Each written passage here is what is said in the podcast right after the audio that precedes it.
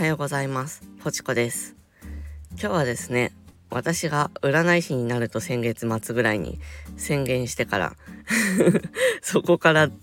進捗はどんな感じなのかみたいなところを、えっ、ー、と、雑談というかお話ししていけたらいいかなと思います。で、この、うーんと、スタイフの方で言ったかわからないんですけど、X の方では、10月の27日金曜日に、ここならでサービスを始めますってお話をしてるんですね。宣言をして。で、私占い自体は、えっ、ー、と、オラクルカードから興味を持って、で、一番最初はルノルマンカードで、うんと、占いをやっていこうかなと思ってたんですけど、私が占いやりたいって思ったきっかけが、実際に手相占いをしてもらったからなんですね。で、その時に手相占いって、あの、私全然 人生で初めてだったん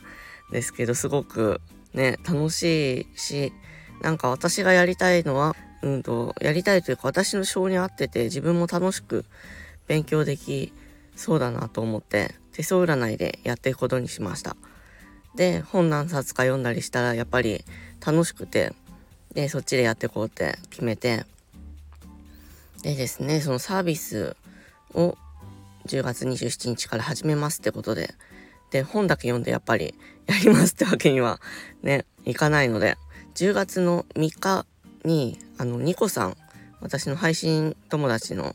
ニコさんという方がいて、その方にちょっと手相を送ってくださいということで。えっと、協力してもらって手相を両手送ってもらって、でそっから1週間ぐらいかけて、あの、ニコさんの鑑定をしてました。で、そのココナラでサービス展開をするにあたって、同じ手相占いで出品してる方のを結構いろいろ見て、で、私としてはこういう形でやりたいなっていうのが、えっ、ー、と、あって、で、それがそのイラスト、手相のイラスト付きの鑑定書が1枚と、あとはその鑑定結果の解説文字のやつですね。それを1000文字ぐらいで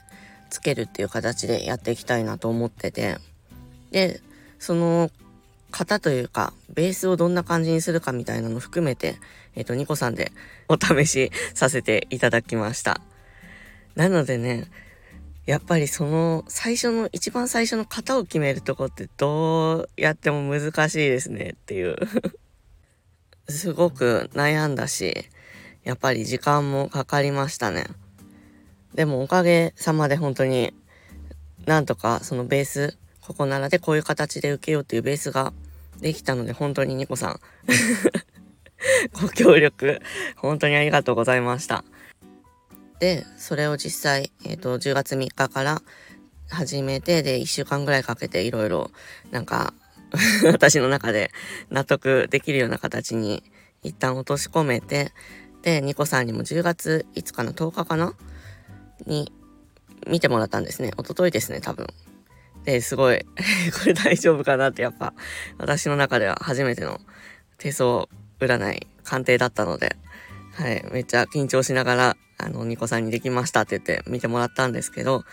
うん、すごく喜んでくれて、で、その、ニコさんが、私が送った、えっ、ー、と、鑑定結果を見て、すごく前向きになれたし、なんか幸せな気持ちになれたって言ってくれて、それが すごく嬉しかったです。で、嬉しかったし、あ、私、手相占いというか仕事でしたいのってこういうことだなって自分の中で再確認もできて、で、手相占いをしっかり頑張ってこうって もう覚悟がね、決まりました。本当にありがとうございます。もちろんね、うんと、お金をもらって何かするってことはそこに責任もね、生じるから、簡単なことではないと思うんですけど、それでも、やっぱり頑張りたいなって 思えたことなので、10月27日のココナラに向けて、えっと、いろいろ準備を頑張っていきたいなって気合が入りました。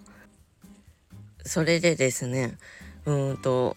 そのニコさんに送った鑑定結果、えっ、と、サンプルとかで載せていいよってことだったので、どうだろう？今、サムネとかにしてあるかな？ちょっと この後設定するのでどうしてるかわからないんですけど、どっかしらの形でわかるようには、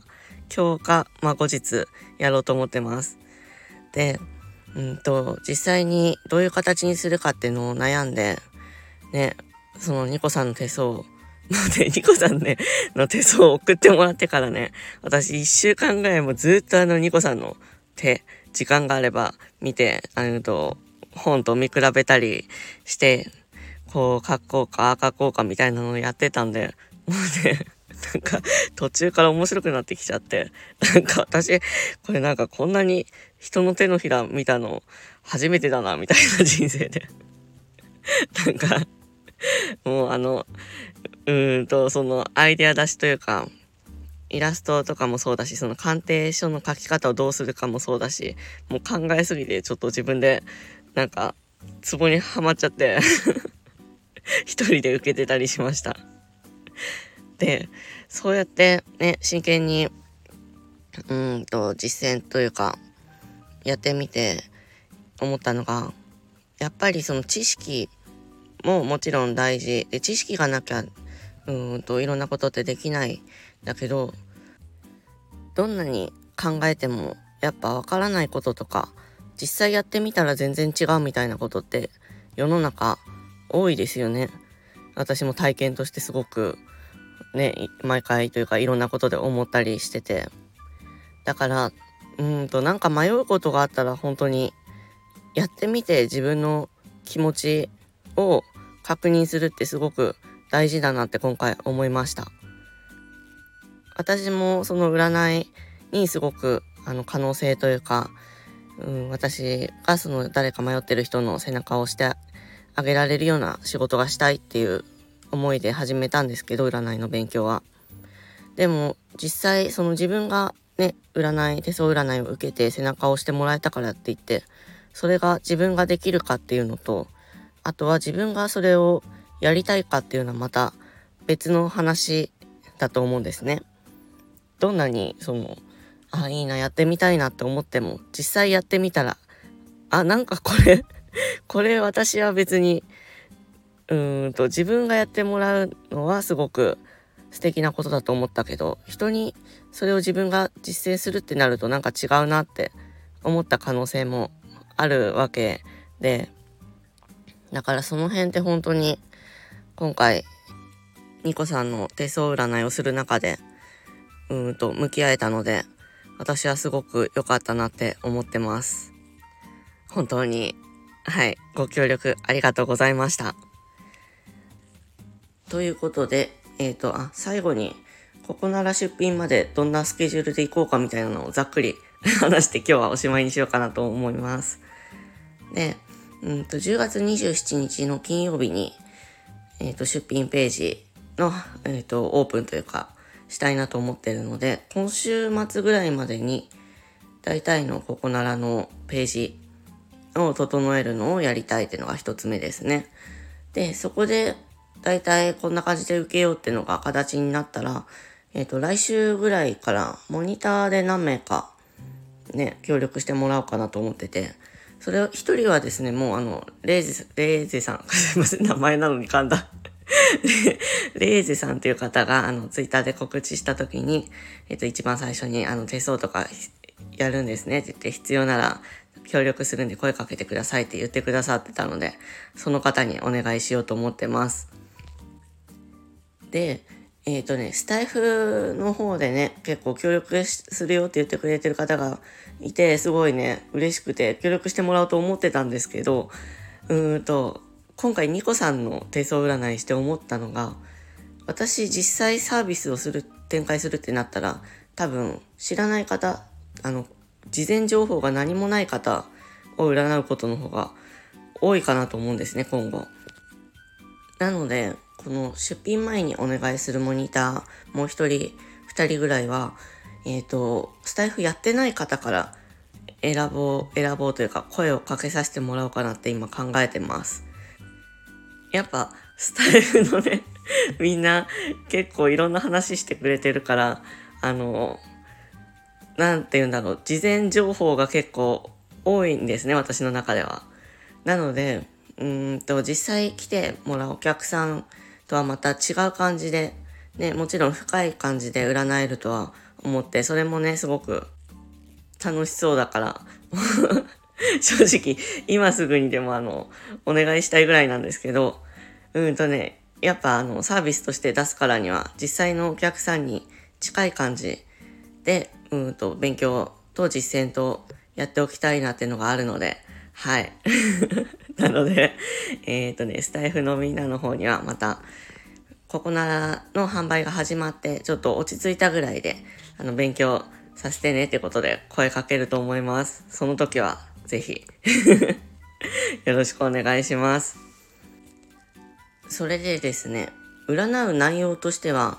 えっ、ー、と、仕事面のことがメインになります。なりますというか、あの、今回、ニコさんの手相占いをやって、仕事面とか副業面をメインで占ってこうって方向性を決めました。で、これがなんでかっていうと、今回ニコさんにオーダーいただいたのが、その仕事とか副業で今後どうなるかっていうのを聞きたいってとこだったんですね。で、実際それを自分でやっててすごく楽しかったし、で、えっ、ー、と、私、昔、うんと、ハンドメイドアクセサリーの販売をしてたりしたので、在宅ワーク歴自体は10年ぐらいに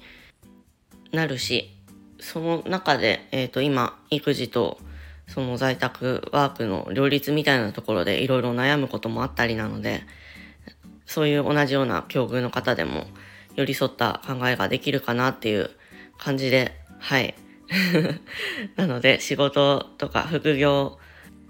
で今後どうしようかなとか、今現在こういうことがちょっと悩んでるなみたいなのを手相占いで何かね、きっかけをつかんでもらえたらいいかなって思って、はい、決めました。なので、方向性としてはそんな感じで、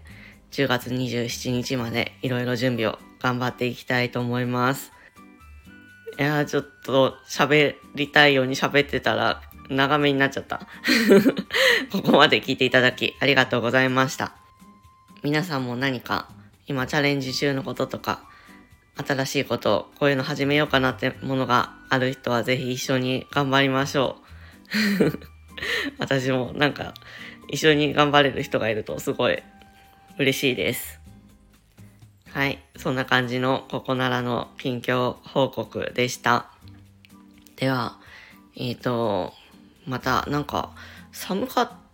たり暑かったりって感じですよね、最近。なので、体調とか皆さん崩さないように気をつけて過ごしてください。私も結構、なんか何着るかみたいなところで 調整が難しかったりして、朝晩迷ってますね。はい。そんなわけで、今日もゆるく頑張りましょう。じゃあ、バイバイ。はい。ここからは、えっ、ー、と、前回のコメント返信いきたいと思います。前回の、うーんと、